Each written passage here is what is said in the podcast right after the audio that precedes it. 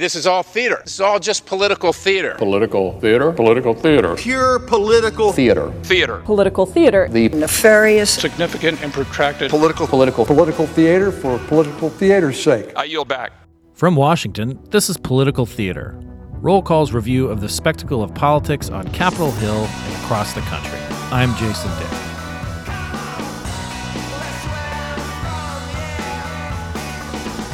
The Circus is back in town. At least Showtime's political documentary series, The Circus, is back, resuming its sixth season this past Sunday. And the show has no shortage of topics to explore. Just in the coming weeks, Congress is staring at a possible government shutdown, a debt limit breach, the fate of President Joe Biden's agenda, fighting the COVID 19 Delta variant, and more. Two of the show's hosts, Mark McKinnon and Jennifer Palmieri, join us to discuss what they'll be up to amid these crazy times. Mark, Jen, welcome back to Political Theater. Hey, thanks for having us. It, it's it's it's nice uh, it's nice to see you both. You've both been in, uh, on the show at different times. I want to I want to talk real quickly um, about the you know the cold open of this past Sunday's premiere. Um, it it's it is a reminder of how optimistic we all were uh, for this very short period of time in the spring uh, people were getting vaccinated. Uh, you know, they were openly talking about just you know going traveling here and yon, and and you know it was almost this giddiness, and then this crash, you know, of Delta, you know, kind of throws us all off track, and uh, and then you get the the the show credits, and then then you're back in in your banter, but but let's talk about that because like the you know the show used to start with you all together uh, and and in this case you were all quite literally uh, in different states from what I, I can even tell. Um, let's talk about that and how kind of almost wistful that is and and how it's a sign of our times. Well one of the fun things we do we we learned early on is we set up the week uh, with what we call a roundtable, and we never wanted to do that static in a studio. So we ended up in the very early shows going to some really great restaurants, and we discovered then what a huge audience there is out there for food porn. And there are people who literally watch our show to see where and what we're eating. And so that was a big fun part of the show to open it every week. And then COVID, you know, created so many challenges for, for all of us in, in media and in the country, obviously in the world. We had our own unique set of challenges, which was that that we had a COVID protocol, which means that we all had to have our own producing pod. So Jennifer has a pod, I have a pod with like five or six or seven, you know, uh, cameras and sound and what have you. And then we can't ever be together during the season. But we thought, like everybody, like you said, we thought after the summer, oh great, things are getting back to normal. We're all going to be together again, and bam, you know, which was a huge disappointment for us. But obviously, it's a huge disappointment and challenge for the Biden administration. As I say in this week's roundtable, it's like Mike Tyson says: everybody has a plan until you get punched in the face. Right, and and it seems like this last August, you know, this this past month and and leading up into it, might have might have been that punch in the face with Afghanistan and and Delta and and so forth. It's one of the toughest Augusts you've ever seen. I mean, it is, and I've seen like bad August, but I feel like that was the most. It was just the most wrenching, you know, because like a lot of times you have bad August, but White House will have a bad August because you know, with Obama in our first year, it was protests around the Tea Party and healthcare, right? But to have a deadly virus, you know, be back on the rise, this new variant sort of running rampant around the unvaccinated, and then just the wrench, you know, how wrenching Afghanistan was. It was, you know, it's like there's bad August, and then there's the stakes of last this past month, and also just I feel like the toll that it probably took on the White House staff because those are experienced people, but that was just that was just grueling. And yeah, there, there were those two weeks in the spring, right? There were those two weeks like in May where it felt like I went to see Springsteen on Broadway and uh, you know, it felt like New York was coming back. It you know, we were all gonna, yeah, like show it all be able, we were all we would all be able to be together. And, you know, here we are. And I, I mean, one of the things that has started to turn a little bit, and and um, you know, your your co-host John Heilemann, he he covers the California recall results in in this past show, and it seems like the the administration, certainly with Newsom's win, sending the president out there, they seem to hope that this is a momentum turner for the virus. Also, um, I mean, if I, have to just wonder though. I mean, Congress is back. This is the this week marks the first time Congress, both chambers of Congress, have been back in session since July. So we have this huge public health emergency. We have all these issues, and they are just getting back into into town for the same time. At the same time, I mean, you're both you both have been around, you know, politics for so long. It's always been a, a contact sport with very high stakes. But we just surpassed the the death toll for the the Spanish influenza uh, from 1918, 1919, and we still have people who are holding out on vaccines. I mean, this is now a political thing, whether you you you know wear a mask in a restaurant or at school and so forth. How did it get to this stage where our politics, from the presidential level to the congressional level to the school board level, practically, gets so crazy, so bad? Wow. Well, do you have a? Do we have three hours? yes, we're gonna we're gonna go to the Joe Rogan sort of length on this one. No. I think this is going to be something we're going to be writing books and and analyzing for for decades to come. I mean, it's it's not any one thing; it's a combination of a whole lot of things that started back. You know, I'd say with the advent of the internet, talk radio, uh, cable television, the Tea Party. You know, everything just kind of just started digging things lower and lower and lower. But most of it leads to an environment in which everybody has absolute confirmation bias at their fingertips. And what I mean by that is, I already sort of believe something, and it's real easy for me to find all the information that I want to reinforce what I already believe for my tribe. You know, to make me right and you wrong, me good and you evil. And it's just so easy. And that's a big part of the problem. What do you think, Jen? Yeah, I mean, I think all of that. I, I do think. I mean, it seems it's going to seem silly to say. I do think that we actually discount the role of the internet here. Um, the fact that there are no gates. Um, well, that's with a little G. I'm not talking about. I'm not talking about the Matt one. Um, the fact that there are gates and gates, um, but that, that, that anybody can be can have a platform to be heard is just.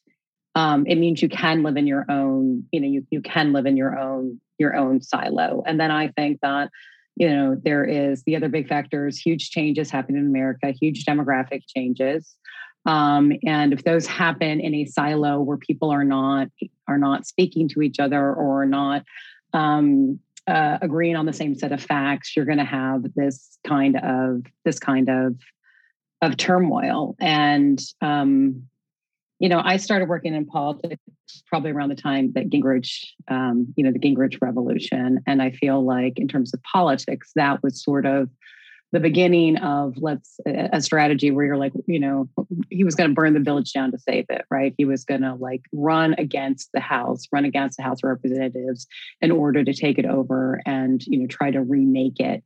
Um, and i feel like in politics I, I, I sort of like you know you can go back to you know people go back to different parts of times but where it really started to get where the divergent of the parties to be like we're gonna have different sets of incentives, right? For what we consider a victory. I feel like that's where that kind of started. And that's why it's so hard to ever get any kind of bipartisan agreement because Republicans um, in the Congress are just motivated by a whole different set of incentives than the Democrats are. The Democrats, I mean, and I'm not, I'm not meaning to be partisan here, but I will like generalize. Like Democrats are wanting to pass things, get things done when they're in control, and the Republicans you know, they just they, they appeal to their base. Um, Democrats are still they appeal to the base, but they still have an incentive to appeal to swing voters as well. And it just and I think when you can't when you're not that's what makes compromise so difficult is that people are using different sets of not just different sets of facts, but like uh, they're incentivized to do really different things. Well, and and I also just I mean, January 6th, I think, and and the big lie, you know, it sort of hovers over a lot of this. And I mean, we you know, I, I, our first time, you know, together, uh, Jennifer, I spoke with you and John uh, right after, you know, like the the show that you all had cut on on January 6th, and it still is this thing that is, I mean, is being constantly manipulated to, you know, sort of re recast it as you know people as political prisoners. And we had this ridiculous you know uh, Justice for J6 um, rally at the at the Capitol uh, on uh, over the weekend, which had about hundred protesters and about 500 reporters. um, I mean, it was it was a little weird uh, thing, but that stuff just doesn't seem like it's going to go away because for every non-event like that, you have somebody who's a believer in Trump's falsehoods about the election, who's might be the next Secretary of State in a in a in a swing state. I mean, what do you what do we how do we cover this straight when people are subverting the democratic process? They're they're openly saying they're going to subvert the democratic process.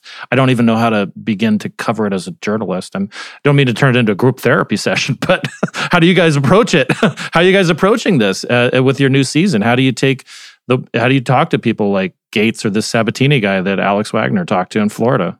Well, uh, uh, listen, I, I think we are now focusing on which is which is you know not not just the root but the whole tree and the trunk and the leaves of the problem that you that we talked about in the last question, which is you know how do we get this partisanship and what have you? Well, this is like the nuclear bomb uh, of of disinformation, uh, leading to you know the, the hyperpolarization that we are now experiencing, which is January sixth.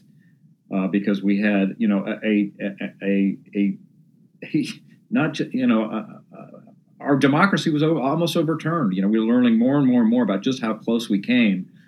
As insane as that seems. Yeah. Did any of you see the Dan Quayle saving democracy? Uh, yes. yeah. Who thought that Dan Quayle would be the one at the vanguard of our democracy, holding back the hordes? But um, uh, to me, you know that that is such an overriding issue uh, because it. I mean, the big lie not only sowed seeds of of you know distrust about our system in this country with with partisans, but it sowed seeds of illegitimacy about the current president uh, which of course leads to uh, um, the partisanship because most of the Trump supporters don't believe that Joe Biden's a legitimate president. And so I, I just think in, in the history of our country, this is like the most heinous of heinous crimes that has ever been committed. And and to me, I I you know, my brother was saying, "Are you excited to go back out there?" I said, "I'm not. You know, I'm not excited, but I I'm increasingly feel like." I got to do this. It's just a public service, as as incremental as anything I might say or anybody might listen to what our show is. I'm I'm I'm I feel like I'm sort of part of you know the Justice League out there trying to just get the get the truth out there somehow, any way that we can, whatever little way that that we can sort of help, you know, push back on this huge lie and effort to destabilize our democracy and turn us into an autocracy listen, it almost happened and they're trying to do it again. So, listen, I'm just going to bang this drum as hard as I can, as loudly as I can, for as long as I can. I was going to say the, um, I do think that, you know, I like our show tries to, I mean, one of the things that I respected about it before I was part of it is I think it's pretty fair to everybody, you know. So I think one of the most valuable things to do is um, go out into the country and you know, we did that like that the interview that Alex did last week with Anthony Sabatini, who's running for Congress, he's a state rep in Florida, who um I think the best moment of the show was Alice. You know, he's in, he's like he doesn't he's very much opposed to vaccination mandates. And Alex asks him, "Are you vaccinated?" And he says, "Say what?" It's a private choice. Wow, that guy. I, I, I think he may be vaccinated. Um, but I think that so we, we we but you know I don't uh, that was a tough interview that Alex did. It was, I mean, it was, you know, she was, she was tough on him. And I think it was hard for, uh, for her because you're like constantly battling these, you know, falsehoods. And so you want to do a measure of listening, letting him make his case. Cause I think it's really important that people, you know, and as you see in that, that interview, and when I interviewed Governor H- Hutchinson Arkansas too, what we ask people is like, what's at the root? Okay. I understand what you're saying. Um, what's at the root of it? Like what what what are we like let's get to like what what are the underlying fears or beliefs or that that like that that are motivating this belief or this emotion so that we can try to shed a little more light?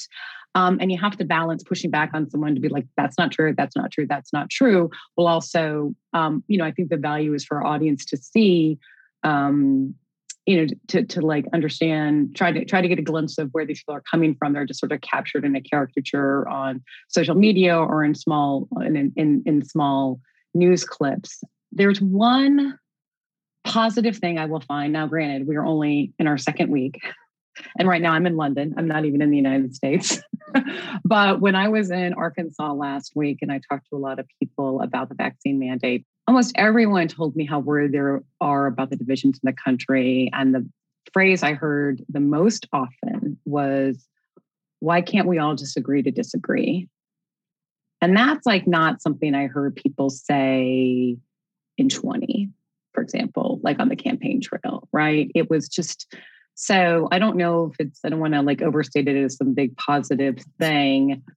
Um, you know, because we still disagree on what is true and what what are facts. But it does, and I think that's what's good about the show is just to kind of like illuminate where people not just like the most sensational thing they might say, but where they're coming from. And uh, uh, one thing, what you, you mentioned your your interview with Governor Hutchinson in Arkansas, and you know, this guy is a rock ribbed conservative Republican, as you as you state. You know, he's a House impeachment manager against Bill Clinton. Um, I mean, there are, his his conservative and Republican bona fides are not questioned, but he, he is seems to be trying his best, you know, to navigate the politics here and seem and comes across as very sincere and the type of person you want to see in public office. He's also 70 years old. he is the past, you know, at this point, and 32 year old Anthony Sabatini, who is, you know, really goading Alex Wagner and basically calling her stupid uh, in the interview. That's the future, it seems, and that's that's that's the, the concerning thing. You know, I think that like that there are people who are not and there, I think that there's a performative aspect to Sabatini. He doesn't seem like he believes half of the stuff that he's saying about the Cheneys being the most disgraceful uh, political name in the history of politics and so, so forth. But it does seem like that performative aspect is here to stay. The other thing, the person I didn't talk about when I went to Arkansas, but was very much a um, very much, you know, was getting a ton of coverage with Sarah Huckabee Sanders. Okay, to your point about how the Republican Party is changing. So um, Hutchinson is on his, you know, this is his last term. He's on his way out. I mean, it does crack me up. I mean, all of my Clinton friends, my friends that still live in Little Rock, work for Bill Clinton, say things like, "Thank God for Asa," you know, the man who tried to oust our our former boss, um, because they feel like he is trying to balance and managing uh, the co and managing the pandemic. But Sarah Sarah Huckabee Sanders is a house on fire in Arkansas. I tell you what, people love her. She had a big um, statewide tour uh, right before I got there. Had really big crowds.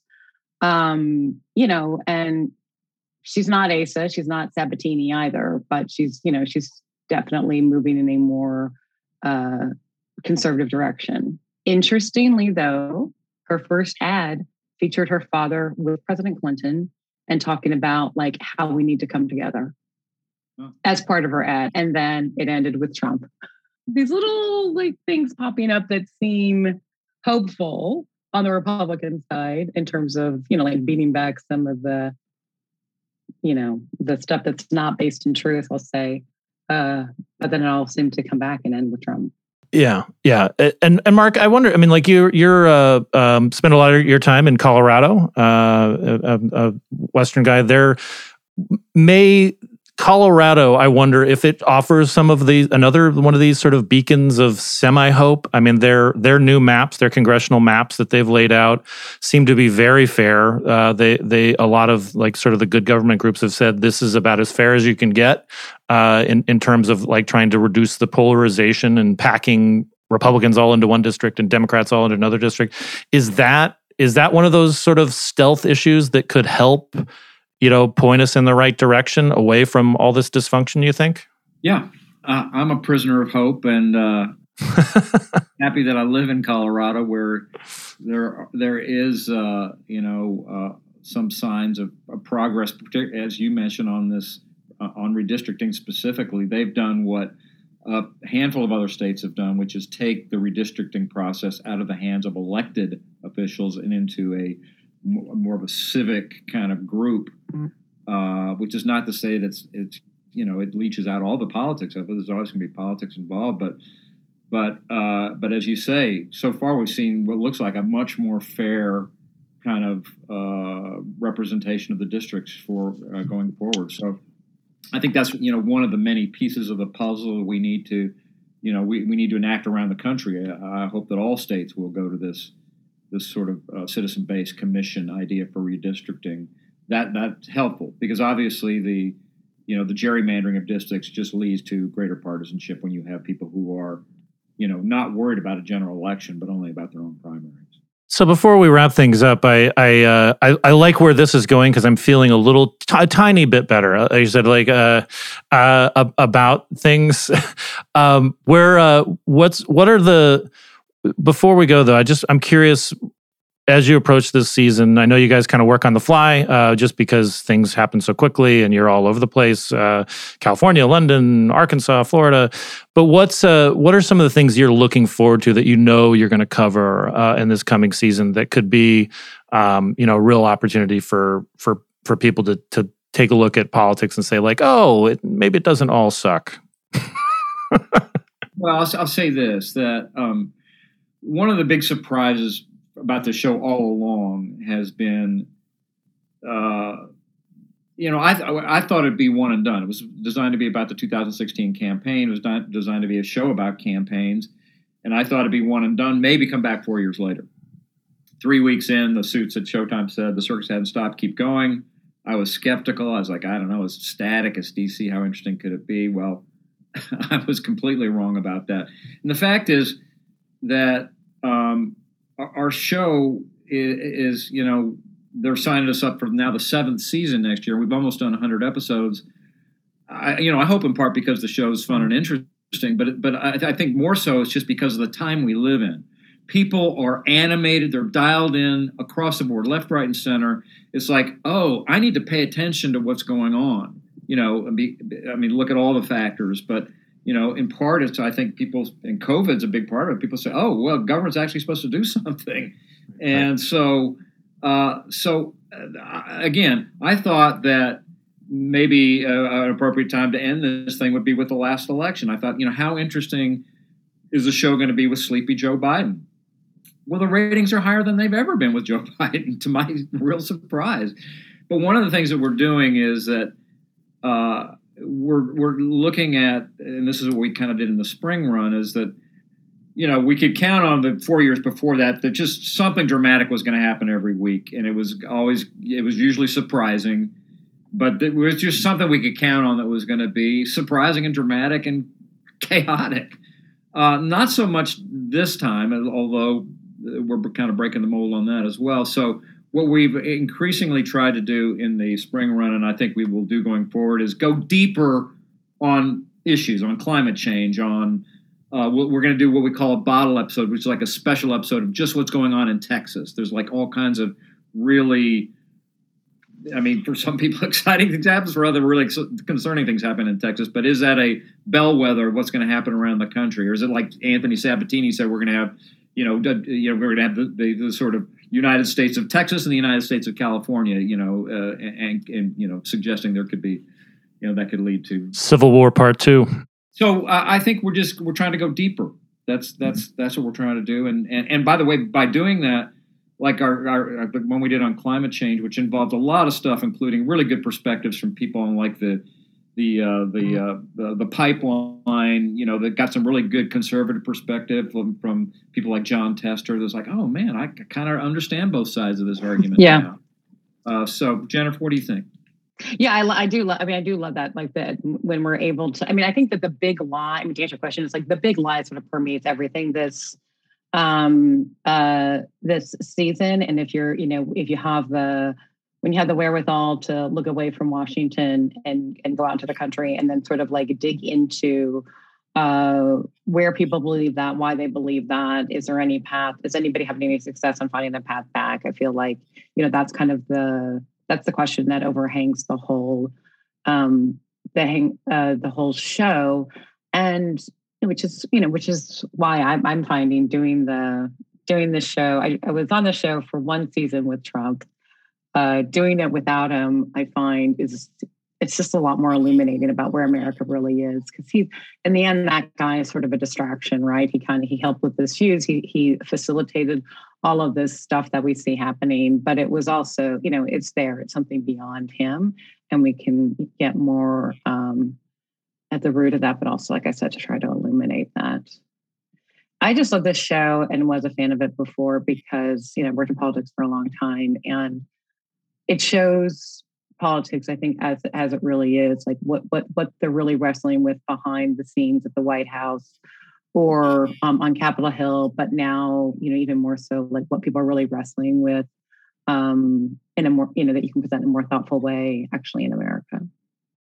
Well, uh, I'm I'm definitely looking forward to some of the bottle episodes in Texas and so forth. I've got uh, relatives there and and uh, and friends, so um, good luck to both of you uh, as, as, this season you know keeps keeps going. It's uh, new, new, episodes are on Sunday evenings on Showtime, and and you can always catch them on online and Hulu and all that kind of stuff. Uh, in the meantime, good luck to y'all and be careful out there.